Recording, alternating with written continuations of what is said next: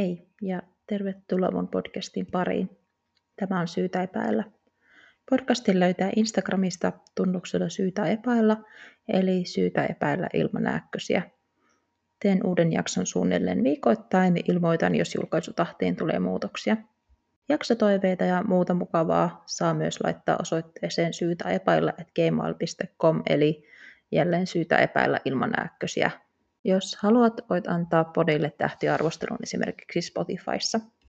Tämänkertainen tarina sijoittuu Singaporeen. Koska esimerkiksi minä en ole aiemmin juuri tuntenut maan rikollisuutta, väkivaltarikoksia ja lainsäädäntöä, ajattelin kertoa alkuun muutamalla sanalla sellaisia taustatietoja, jotka mun mielestä antavat lisää kontekstia tämän jakson tapaukselle. Terkut muuten sille kuuntelijalle, joka viestitti mulle Instagramissa odottavansa tätä Singaporen jaksoa kovasti, koska on asunut maassa. Toivottavasti olen saanut tähän jaksoon kaikki maata koskevat faktat oikein. Singapore on Kaakkois-Aasiassa sijaitseva pinta-alaltaan pieni, tiiviisti asuttu kaupunkivaltio. Asukkaita siellä on suunnilleen saman verran kuin Suomessa, 5,4 miljoonaa, mutta koko valtion pinta-ala on noin 704 kilometriä, eli puolet vähemmän kuin esimerkiksi Ahvenanmaalla. Tämä on johtanut myös siihen, että asuinkustannukset ovat erittäin korkeat. Kolmion vuokra jopa kaupungin keskustan ulkopuolella on keskimäärin 2000 euroa. Keskimääräinen palkka verojen jälkeen on noin 3700 euroa. Singapore on hyvin rauhallinen paikka ja kaupunki on sanottu yhdeksi turvallisimmasta maailmassa. Erityisesti väkivaltaiset rikokset ovat harvinaisia ja niissä tekoase on tyypillisesti veitsi tai muu teräväisine, sillä tuliaseiden hallussapito on tiukasti säänneltyä. Koska väkivaltarikokset ovat Singaporessa harvinaisia, herätti tämän jakson tapaus maassa suurta huomiota. Vuonna 2020 esimerkiksi Singaporessa tapahtui 10 henkirikosta, kun Suomessa niitä oli samana vuonna 90. Viranomaissääntely ja kuri on maassa muutenkin hyvin tiukkaa. Kaikki ovat varmasti kuulleet esimerkiksi siitä, että purukumi on Singaporessa laitonta. Tällaisten hassujen knoppitietojen lisäksi tämä kova järjestys ulottuu myös vakavampiin rikoksiin. Maassa on käytössä kuolemantuomio, jonka voi saada murhasta, mutta myös huumeiden salakuljetuksesta ja tuliaseiden hallussapitoon liittyvistä rikoksista. Kuolemantuomio toteutetaan Singaporessa hirttävällä tuomittu niin sanotulla pitkän köyden menetelmällä. Tällöin työmetyn kaulan ympärille asetetaan silmukka ja hänen altaan avataan luukku. Tuomittu putoaa, hänen niskarannakansa katkeaa ja hän kuolee välittömästi. Tämä tosin vaatii teloittajilta osaamista, koska köyden oikean mitan määrittäminen vaatii tuomitun mittojen huomioimista. Muuten tuomittu voi kuolla hitaasti tukehtumalla. Nyt kun tiedämme hieman tapahtumapaikasta, siirrytään tämän kertaisen tapauksen pariin. Eletään vuotta 2001, jolloin Annie Leong Waimun oli 30-vuotias. Hän asui neljävuotiaan tyttärensä kanssa vanhempiensa luona, jossa myös Annin veli asui. Perheen asunto sijaitsi Hougangin alueella Singaporen koillisosissa osoitteessa Block 923 Hougang Avenue 9 talon neljännessä kerroksessa – Tuo Block 923 viittaa siis kerrostalon numeroon. Tämä alue tunnetaan hiljaisena ja kohtuuhintaisena, ja se on erityisesti perheiden suosiossa. Ääniin asuinjärjestelyiden osasyy oli se, että hän oli hiljattain muuttanut erilleen aviomiehestään Anthony Leeristä. Kuten todettua, Singapore on korkeiden kustannusten maa, joten Annie lienee halunnut säästää rahaa jakamalla kodin lapsuuden perheensä kanssa – Lisäksi Annie työskenteli vakuutusalalla ja teki pitkiä työpäiviä, joten vanhemmista oli varmaankin apua tyttären hoidossa. Annie ja Anthony, jonka koko nimi oli Anthony Ler V. Young, olivat tavanneet kirkossa, kun Annie oli 15-vuotias ja Anthony 19. Viiden vuoden seurustelun jälkeen pari avioitui vuonna 1995. He asuivat Pasirisin kaupungin osassa, joka sijaitsee Shangin lentokengän vieressä, eli Singaporen itäosassa. Annie työskenteli pankissa, mutta lopetti työnsä, jotta voisi auttaa miestään tämän liiketoimissa. Sen jälkeen, kun pari oli saanut tyttärensä, Annie palasi kuitenkin taas palkkatöihin. Säännölliset tulot tulivat tarpeeseen, sillä Anthonyn liiketoimet eivät olleet järin menestyksekkäitä ja mies oli veloissa. Avioliitto ei ollut kovin onnellinen, sillä Anthony petti jatkuvasti vaimaan. Hänellä oli samanaikaisesti peräti kolmen ja puolen vuoden suhde Berlinda Howeilin nimisen naisen kanssa, jonka mies jopa toi asumaan parin yhteiseen kotiin. Anthony oli tavannut Berlindan vuonna 1997, kun nainen työskenteli erässä pubissa tarjoilijana. Hän auttoi Anthonya perustamaan graafiseen suunnitteluun keskittyneen yrityksen, mutta se ei menestynyt. Sen jälkeen Berlinda ja Anthony perustivat yhdessä mallitoimiston ja vielä viihdeuutisiin keskittyneen julkaisun. Ilmeisesti Annie siis tiesi Anthonyn ja Berlindan suhteesta ja sen laadusta, eikä ajatellut naisen olevan vain vieton kämppis tai muuta vastaavaa. Vuonna 1999 Annie sai ymmärrettävästi tarpeekseen ja muutti tyttärensä kanssa pois parin kodista. Elokuussa 2000 Anthony yritti itsemurhaa ottamalla yliannostuksen unilääkkeitä. Annie tuli erosta huolimatta sairaalaan lapsensa isän tueksi. Tässä vaiheessa Anthonyn viimeisin yritys oli jo lähes vararikossa. Hän toivoi, että Annie olisi valmis palaamaan yhteen hänen kanssaan, mutta helmikuussa 2001 nainen laittoi avioerohakemuksen vireille. 14.5.2001 Annie oli tehnyt taas pitkän työpäivän ja palannut kotiin noin kello 11 illalla. Palattuaan kotiin Annie kävi suihkussa ja suihkun jälkeen hän sai puhelun ex-mieheltään Anthonylta, joka oli tuonut pa- joitain papereita Annille allekirjoitettavaksi. Annie ilmoitti äidilleen menevänsä kerrostalon alakertaan hoitamaan allekirjoitukset ja otti myös parin tyttären mukaan, jotta tämä voisi tavata isänsä. Alhaalla Annie ja Anthony kuitenkin huomasivat, ettei kummallakaan ollut kynää, joten Annie palasi sisään hakeakseen kynän ja jätti tytön siksi aikaa Anthonyn luokse kerrostalon alakertaan. Annin saavuttua hissillä takaisin neljänteen kerrokseen hänen kimppuunsa hyökättiin takapäin. Hyökkäjä viilsi auki Annin kurkun ja puukotti tätä rintaan ja pakeni sen jälkeen paikalta. Annin äiti kuuli tyttärensä huudot ja avasi asunnon oven, ja Annin onnistui päästä vanhempiensa asuntoon sisälle. Ennen kuin Annie vajosi äitinsä syliin, hänen onnistui sanoa äidilleen, että häntä oli puukotettu. Myös Anthony kuuli entisen vaimonsa huudot ja kiirohti ulos asuntoon tyttärensä kanssa. Annie Leon kiidatettiin pian Tang Tong Senkin sairaalaan, jossa hän kuoli saaminsa vammoihin joidenkin tuntien kuluttua. Kuolin syyksi kirjattiin akuutti verenvuoto johtuen pistohaavoista sydämen ja keuhkoihin. Poliisi saapui tutkimaan rikospaikkaa. Rikosvälinettä ei löydetty alueelta etsinnöistä huolimatta, mutta sen sijaan poliisi löysi kolmannesta kerroksesta joitakin taiteltuja sanomalehden sivuja. Kyseessä oli The New Paper-lehden 23.4.2001 ilmestyneen numeron etu- ja takasivu. Hänen muistotilaisuus järjestettiin jo seuraavana päivänä hänen kuolemansa jälkeen. Jotain tapauksen saamasta huomiosta kertoo se, että muistotilaisuudessa oli paikalle myös toimittajia. Anthony puhui The New Paperin toimittajan kanssa ja vuodatti tälle, kuinka oli ollut Annielle huono aviomies ja pilannensa heidän liittonsa. Hän kutsui Annieta enkeliksi ja itseään paholaiseksi.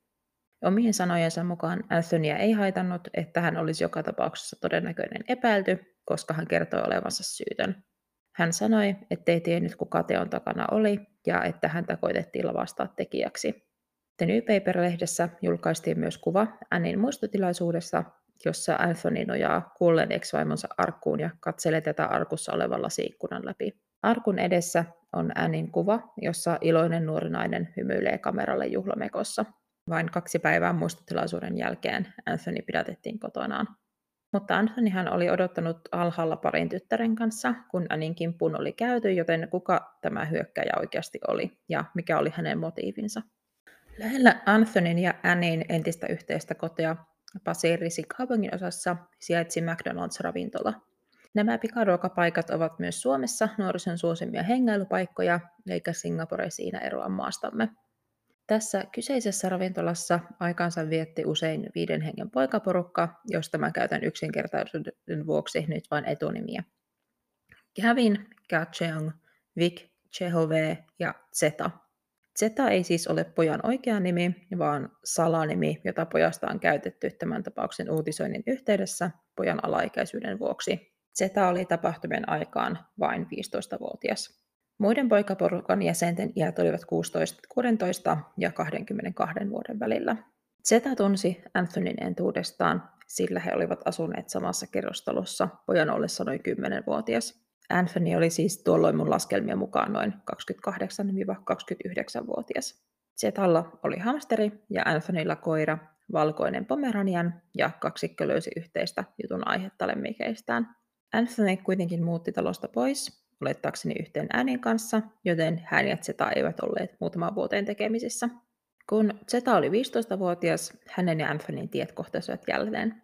Zetalle selvisi, että Anthonyn uusi koti ei itse asiassa ollut kovin kaukana, ja pian hän alkoikin näkemään Anthonyn lähistöllä usein kun tapasi kavereitaan kahvilassa tai tässä McDonaldsissa.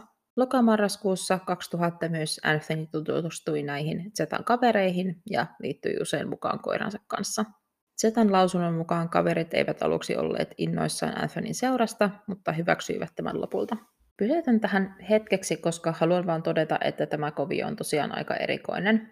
Anthony ja poikien ikäero on varsin suuri, joten tämän aikuisen miehen mielenkiinto viettää aikaa pääasiassa teini-ikäisistä koostuvan poikaporukan kanssa ihmetyttää varmasti muitakin kuin minua. Oletan, että tämä on voinut olla myös syy, miksi Zetan kaverit ovat olleet epäileväisiä Ansonin suhteen. Zetaa aikuisen miehen hyväksyntä vain imarteli. Toisaalta oikeudenkäyntipöytäkirjassa sanotaan, että pojat näyttivät hänen seurastaan, koska Anthony oli joviaali, joten ehkä muutkin pojat lämpenivät lopulta. Toukokuun alussa vuonna 2001 Anthony, Zeta ja muut pojat viettivät taas aikaa McDonaldsissa. Puhe kääntyi jostain tuntemattomasta syystä tappeluun ja tappamiseen. Anthony kysyi pojilta, uskaltaisiko kukaan heistä oikeasti tappaa ihmistä.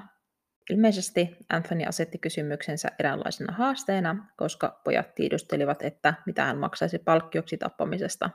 Gavin heitti ilmoille summan 100 000 Singaporen dollaria, tämän päivän kurssilla noin 65 000 euroa, ja Anthony sanoi, että hän olisi valmis maksamaan tämän summan. Kun häneltä kysyttiin, että kenen murhasta hän olisi tuon summan valmis maksamaan, Anthonyn vastaus oli oman vaimonsa Annin. Koko keskustelun ajan Anthony hymyili ja laittoi lopuksi koko jutun vitsin piikkiin. 9. toukokuuta 2001 Anthony, Zeta ja Gavin olivat kolmestaan tuossa samaisessa McDonaldsissa. Anthony otti jälleen puheeksi vaimonsa tappamisen, mutta tällä kertaa hän oli tosissaan. Hän sanoi pojille olevansa ammattitappaja ja että hän oli aiemmin tappanut viisi ihmistä. Koska Anthonylla oli omien sanojensa mukaan kokemusta asiasta, hän osasi kertoa pojille, kuinka hoitaa asia jäämättä kiinni. Anthonyn ohjeet kuuluivat näin. Käytä pään peittävää kypärää, ota mukaan käsineet, mieluiten villaiset sekä suljettava pussi, johon voi laittaa veitsen ja uhrin lompakon. Tarkoitus oli siis naamioida teko ryöstöksi. Lisäksi hän osasi neuvoa pojille käytettävän reitin sekä sen, miten hankkiutua eron vaatteista, veitsestä ja lompakosta. Lompakossa olevan henkilöllisyystodistuksen Anthony neuvoi postittamaan Annin osoitteeseen, joka siis oli edelleen virallisesti sama kuin Anthonyn. Henkilöllisyystodistuksen mukaan hän neuvoi liittämään viestin, jossa tekoa pyydetään anteeksi. Anthonyn mielestä tuolloin 16-vuotias Gavin olisi pojista vakaampi ja uskaliaampi ja siksi parempi vaihtoehto suorittamaan teon. Zeta hieman loukkaantui tästä ja tarjoutui itse toteuttamaan hyökkäyksen. Tätä seuraa hieman monimutkainen tapahtumaketju, jossa ihmiset liikkuvat paikasta toiseen keskustellen asiasta eri kokoonpanoissa, mutta lopputulemana lyhyesti Anthony sai lopulta Zetan suostuvan tekoon, vaikka kävin varoittikin nuorempaa poikaa sekaantumasta asiaan. Vielä samana iltana Zeta kierteli naapurustossa etsien kypärää, olihan Anthony maininnut sen yhdeksi tärkeäksi tekoon liittyväksi naamiointivälineeksi. Hän varasti lopulta kypärän ja sen sisällä olleen nahkatakin erästä lähistöllä olleesta moottoripyörästä ja meni sen jälkeen Anthonyn luokse. Sen jälkeen kaksikko keskusteli suunnitelmasta aamuun saakka. Anthony ja Zeta keskustelivat siitä, millainen veitsi murhaa varten tarvittaisiin. Tarpeeksi pitkä, että se ylettäisi sydämeen, mutta tarpeeksi lyhyt, että sen saisi piilotettua. Lisäksi ostoslistalla olivat hansikkaat, kaksi prepaid-liittymää ja liina veitsen pyyhkimiseen. Zeta sanoi, että voisi tehdä teon vielä samana iltana, eli toukokuun 10. päivän iltana. Tarkoitus oli, että Zeta pakkaisi mainitut tavarat kassiin yhdessä vaihtovaatteiden kanssa. Zetan pitäisi pukea myös päälleen pitkä paita, jotta niihin ei jäisi jälkiä äänien mahdollisesti taistellessa vastaan. Anthony myös näytti pojalle kuvia äänistä, jotta hän tunnistaisi naisen. Lisäksi Anthony neuvoi pojalle yksityiskohtaisesti, miten hänen tulisi paita paikalta ja hävittää tavarat. Aamulla mies antoi Zetalle rahat tarvikkeisiin ja poika jatkoi matkaa kouluun. Zeta kävi koulussa suorittamassa erään kokeen. Tämän jälkeen hän lähti koulusta, kävi ostamassa SIM-kortit ja meni kotiinsa nukkumaan. Jonkin aikaa myöhemmin Zeta heräsi Anthonyn soittoon, jonka jälkeen kaksi kävi vielä yhdessä hankkimassa loput tavarat. Sen jälkeen he suuntasivat bussilla kohti Houkangia. Anthony ja Zeta istuivat erillään, jotta heitä ei nähtäisi yhdessä, mutta käyttäen näitä prepaid-liittymiä he kommunikoivat keskenään puhelimitse viesteillä. Anthony kertoi näin pojalle äänin käyttämästä bussipysäkistä ja reitistä. Kun he pääsivät Annin vanhempien kotitalolle, Anthony näytti talon viidennessä kerroksessa, eli kerrosta Annen vanhempien kotia ylempänä, Zetalle, kuinka helppoa rikos olisi toteuttaa. Sen jälkeen hän vei pojan läheiseen kahvilaan, jossa he yleensä tapasivat äänin kanssa. Siellä he istuivat taas erikseen. Noin 15-20 minuuttia myöhemmin Anthony pyysi tekstiviestitse Zetaa palaamaan Annin talolle odottamaan tämän saapumista. Zeta ehti nähdä Annin, mutta hänen päästessään neljänteen kerrokseen oli Annie jo ehtinyt turvaa vanhemmiensa asuntoon. Noin puoli tuntia myöhemmin Anthony kutsui Annin kahvilaan ja kehotti samalla Zetaa käymään tämän kimppuun, kun Annie astuisi neljännen kerroksen rappukäytävään. Zeta juoksikin neljänteen kerrokseen ja näki naisen menevän hissiin tyttärensä kanssa. Hän juoksi vielä hissin kiinni alhaalla, mutta ei pystynyt tekoon lapsen nähden. Annie ei siis ilmeisesti nähnyt Zetaa tässä vaiheessa. Kun Annie ja tyttö olivat lähdössä kahvilasta, Anthony viestitti Zetalle ja käski tätä tappamaan naisen, vaikka heidän tyttärensä olisi hänen mukanaan. Zeta empi asiaa eikä siksi tavoittunut Anniita, ja tämä selvisi jälleen hengissä. Anthony oli vihainen Zetan epäomistumisesta, ja Zeta sanoi, että he voisivat yrittää uudelleen seuraavana päivänä. Kaksikko palasi Anthonyn asunnolle, jossa Zeta sanoi, ettei haluaisi sittenkään olla mukana murhassa. Anthony sanoi ymmärtävänsä ja että tähän tekoon tarvittaisinkin enemmän sisua kuin Zetalla oli. Tämän kuultuaan Zeta olikin taas valmis tekoon ja lupasi yrittää uudelleen seuraavana päivänä. Zeta siis saapui taas Anthonyn asunnolle seuraavana päivänä ja he päättivät vaihtaa Zetan ostaman veitsen toiseen hieman pidempään. Anthony otti pöydältään pari sanomalehden sivua ja taitteli veitsen piiloon niiden sisälle. Sen jälkeen kaksikko ajoi taas bussilla Hogangiin samalla tavalla kuin aiemmin. Anthony meni kahvilaan ja Zeta Anniin talon rappukäytävään. Hän ei kuitenkaan taaskaan pystynyt viemään hyökkäystä loppuun. Kun he tapasivat taas Anthonyn kanssa tämän asunnolla, Zeta pyysi Anthonia taas perumaan koko homman. Anthony vastasi pojalle muistuttamalla, että palkkioksi sovittu 100 000 dollaria on paljon rahaa ja että Zetalla olisi varmasti sille käyttöä. Zeta vaikutti olevan taas myöntyväinen ja pyysi Anthonia laittamaan viestiä, kun hyökkäys olisi taas mahdollinen. 12.5.2001 Anthony ehdotti Zetalle hyökkäystä joko tuona samana tai seuraavana päivänä, mutta kumpikaan ei käynyt Zetalle. Aamuyöllä 13.5. Anthony tapasi jälleen Zetan McDonaldsissa ja kertoi, että edellisenä iltana hänen kimppuunsa oli tuossa samassa ravintolassa hyökännyt Darshan Singh-niminen mies. Mulla ei ole tietoa, että tapahtuiko tämä oikeasti vai oliko tämä vain Anthonyn keksimä tarina. Anthonyn mukaan nyt heillä olisi hyvä tilaisuus murhata Annie, koska Singh voisi olla tähänkin tekoon mahdollinen epäilty. Jet sanoi jälleen, että halusi vetäytyä suunnitelmasta. Tällä kertaa Anthony vastasi, että siinä tapauksessa hänen pitäisi tappaa Zeta, koska tämä tiesi jo liikaa. Seuraavana päivänä Zeta saapui jälleen Anthonyn kotiin kello 21 illalla. Siellä he harjoittelivat vielä hyökkäystä ja sen jälkeen kaksikko matkusti taas tuttuun tapaan Houkangiin. Anthony meni taas odottamaan kahvilaan ja Zeta suuntasi Annin rappukäytävään. Hieman myöhemmin Annie palasi töistä, mutta pelokas Zeta ei uskaltanut käydä tuolloin hänen kimppuunsa. Tämän jälkeen Anthony viestitti pojalle, että Annie olisi tulossa taas ulos asunnosta ja että pojan pitäisi toteuttaa hyökkäys nyt riippumatta siitä, oliko tyttö mukana vai ei. Zeta ei kuitenkaan taaskaan pystynyt murhaamaan naista tämän lapsen nähden. Anthony moitti Zetaa tästä tekstiviestillä ja ilmoitti, että nyt Annie olisi tulossa pian hissillä ylös yksin. Annie jätti pienen tyttärensä ex huomaan talon alakertaan ja nousi hissiin hakeakseen tätä kynää vanhempiensa asunnosta. Kun hän astui ulos hissistä neljännessä kerroksessa, Zeta kävi hänen kimppuunsa takapäin. Poika peitti äänen suun pyyhkeellä, vielsi tämän kurkun auki ja puukotti häntä rintaan. Sen jälkeen hän pyyhki veitsen, laittoi sen housensa taskuun ja juoksi portaat alas. Zeta nousi taksiin, suuntasi takaisin Pasirisiin ja heitti siellä veitsen roskiin ja meni kotiinsa. Seuraavana päivänä Zeta tapasi Gavinin ja kertoi tälle, mitä oli tehnyt. Gavin oli järkyttynyt ja moitti ystävänsä tämän typeryydestä. 17.5.2001 Anthony pyysi Zetan kotiinsa. Siellä mies istui tietokoneensa edessä ja kirjoitti näytölle, että poliisilla oli asunnossa kuuntelulaitteet. Siksi heidän piti käydä ääneen keskustelu, jossa pojan tuli esittää järkyttynyttä Anthony kertoessa vaimonsa kuolleen. Tämän jälkeen he jatkoivat keskustelua tietokoneella kirjoittain. Anthony kysyi Zetalta, mihin tämä oli vienyt veitsen, ja poika vastasi heittäneensä sen roskiin. Sen jälkeen Anthony kirjoitti, että jos poliisit kyselivät pojalta murhasta, hänen pitäisi kertoa toiminensa yksin. Poliisilla oli epäilyksensä Anthonya kohtaan heti alusta lähtien. Yleensä puolison kuollessa leski haluaa auttaa rikoksen selvittämisessä, mutta Anthony vaikutti vihamieliseltä ja yhteistyöhaluttomalta. Poliisilla ei kuitenkaan ollut juurikaan todisteita epäilyksilleen, kunnes eräs tutkija löysi rappukäytävästä palan sanomalehtipaperia. Loput samasta lehdestä löydettiin pian Anthonyn kotoa. Kyseessä oli se sanomalehden sivu, johon Anthony oli käärinyt teossa käytetyn veitsen. Tämän jälkeen Anthony tietokone tutkittiin ja sieltä löydettiin Anthonyn ja Zetan käymä viestittely. Jos joku jäi miettimään tätä Anthonyn mainitsemaa kuuntelulaitteistoa kodissaan, niin ilmeisesti tämä ei pitänyt paikkaansa, vaan kyseessä oli vain Anthonyn vainoharha. Erityisesti yksi rivi viestittelyssä oli myöhemmin painava todiste Anthonya vastaan. Rivi kuului englanniksi Payment may have to wait, eli maksua joutuu mahdollisesti odottamaan. Tämä siis viittaisi siihen, että Anthony on tarjonnut rahaa pojalle ääniin tappamisesta. 18.5.2001 poliisi toi kuulusteltavaksi Gavenin ja Zetan, koska poikien tiedettiin viettävän aikaa Anthonyn kanssa. Poliisin yllätykseksi Zeta tunnusti teon ja kertoi Anthonyn painostaneen häntä purhaamaan vaimonsa.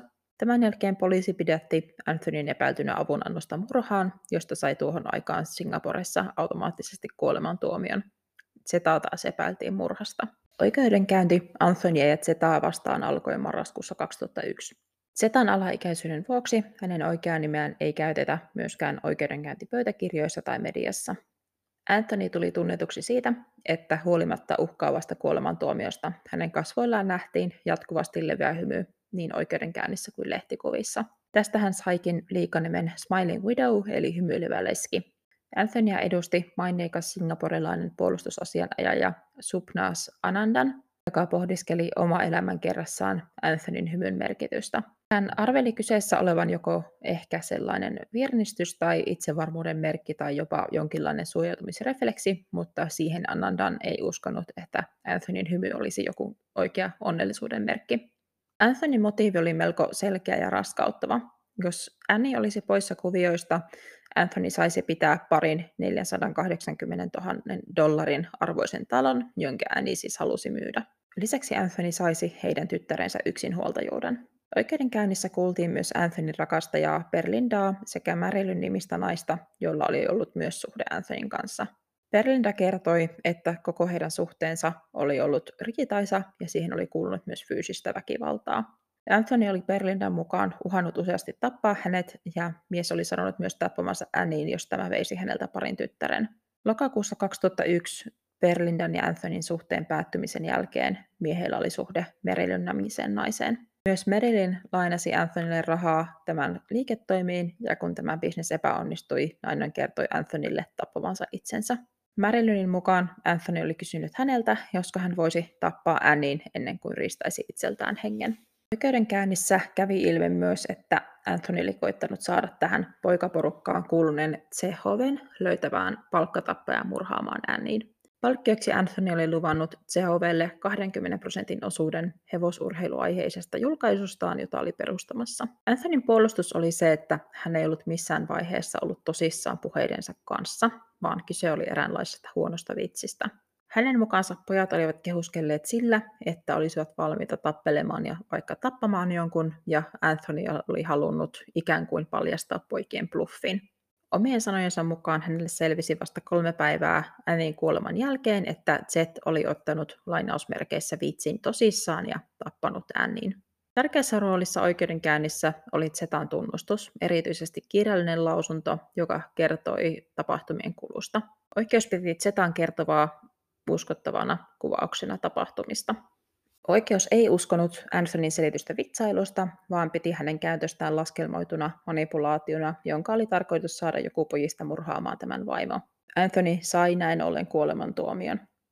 Anthony valitti saamastaan kuolemantuomiosta, mutta valitus hylättiin maaliskuussa 2002. Samana vuonna joulukuun 13. päivä kello 6 aamulla Anthony Lear teloitettiin hirttämällä Shangin vankilassa. Setan osalta oikeus piti toteen näytettynä, että tämä oli tappanut ääniin. Kuitenkin kun otettiin huomioon pojan nuori ikä, Anthonyn painostus ja uhkailu, ei kuolemantuomio hänen kohdallaan ollut tuomari Tae-Yong Kwangin mielestä oikea rangaistus.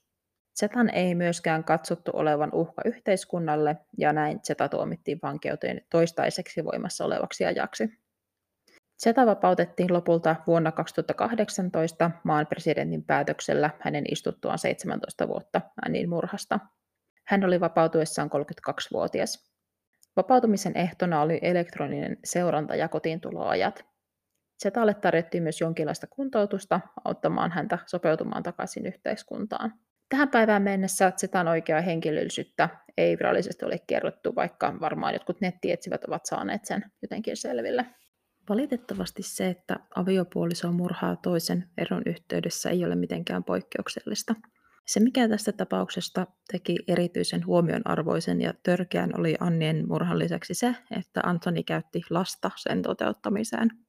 Mun mielestä on aika selvää, että Zeta ihaili Antonia Anthony on itsekin sanonut, että hän oli pojille ikään kuin isovellen roolissa. Nämä muut pojat eivät tunteneet häntä kovin pitkään, joten heidän osaltaan tätä vähän epäilen, mutta Zeta oli selvästi miehen pauloissa ja helposti johdateltavissa. Lisäksi mulla pisti silmään se, että tämä nuori poika vietti jatkuvasti aikaa iltaisin ja öisin ties missä, ja mistään päätellen esimerkiksi hänen vanhempansa eivät puuttuneet asiaan. Mä saatan ylitulkita tätä asiaa ja toki näissä voi olla myös kulttuurieroja, mutta jos mä tietäisin, että joku mun lähipiirin kuuluva 15-vuotias viettäisi jatkuvasti aikaa yömyöhään aikuisen miehen kanssa pitkin kaupunkia luuhaten, niin kyllä se soittaisi hälytyskelloja ja kertoisi, että kenties kotiasiat eivät ole aivan kunnossa. Ehkä tämä on yksi syy, miksi Zeta oli johdateltavissa. 15-vuotiaan pitäisi kyllä jo tietää, että ihmistä ei saa tappaa, ja se on Suomessakin rikosvastuun raja, joten joku seuraus tällä oli toki oltava. Mutta olen henkilökohtaisesti iloinen, että Zetan kohdalla rangaistus ei ollut kuolemantuomio. Muuten ää, aikaisemmin oli puhetta, että Anthony oli kertonut pojille olevansa ammattitappaja ja että olisi tappanut viisi ihmistä aikaisemmin. Ja tämän vuoksi hän osasi neuvoa, että kuinka tehdä murha niin sanotusti paljastumatta. Tälle ei ilmeisesti ole mitään perusteita, tai siis Anthony ei oikeasti ole tällaista tehnyt, vaan oli keksinyt ja se pitänyt tällaisen tarinan pojille lisätäkseen omaa uskottavuuttaan. Lopuksi vielä halusin sanoa pari sanaa tästä kuolemantuomiosta Singaporessa. Yleisesti ottaen kuolemantuomiolla on ollut tähän saakka Singaporessa kansan tuki, mutta malesialaisen Nagaenthran Dharmalingamin tapaus on saanut osan kansasta pohtimaan kantansa uusiksi. Nagaentran on malesialainen mies, jonka älykkyysosamäärä on vain 69, se on siis keskimäärin väestöllä noin 100. Hän on odottanut kuolemantuomion täytäntöönpanoa yli 11 vuotta Shangin vankilassa. Tuomion hän sai, kun salakuljetti maahan noin kolme ruokalusikallista vastaavan määrän heroiinia. Singaporessa ei siis todellakaan kannata pelleillä huumeiden kanssa, siellä kuolemantuomioon ei vaadita kovin suuria määriä. Esimerkiksi Amnesty International ja Malesian valtio ovat puolustaneet Naga Entrania ja miehen tuomioita oli tarkoitus käsitellä uudelleen viimeksi tämän vuoden tammikuun lopulla. Koronapandemian vuoksi käsittely kuitenkin siirtyi. Tämä oli mun mielestä mielenkiintoinen ja asiaan jotenkin liittyvä tapaus, joten liitän tästä tapauksesta lisätietoa linkkeihin. Mä liitän tänne linkkeihin myös, video, myös linkin TED Talk-videoon, jota katsoin tähän tapaukseen valmistautuessani. Tässä videossa kuolemantuomiota vastustava aktivisti kertoo kuolemantuomiosta ja sitä odottavien vankien olosta Singaporessa. Kiitos kun kuuntelit mun podcastia. Palataan taas asiaan ensi kerralla, kun on syytä epäillä.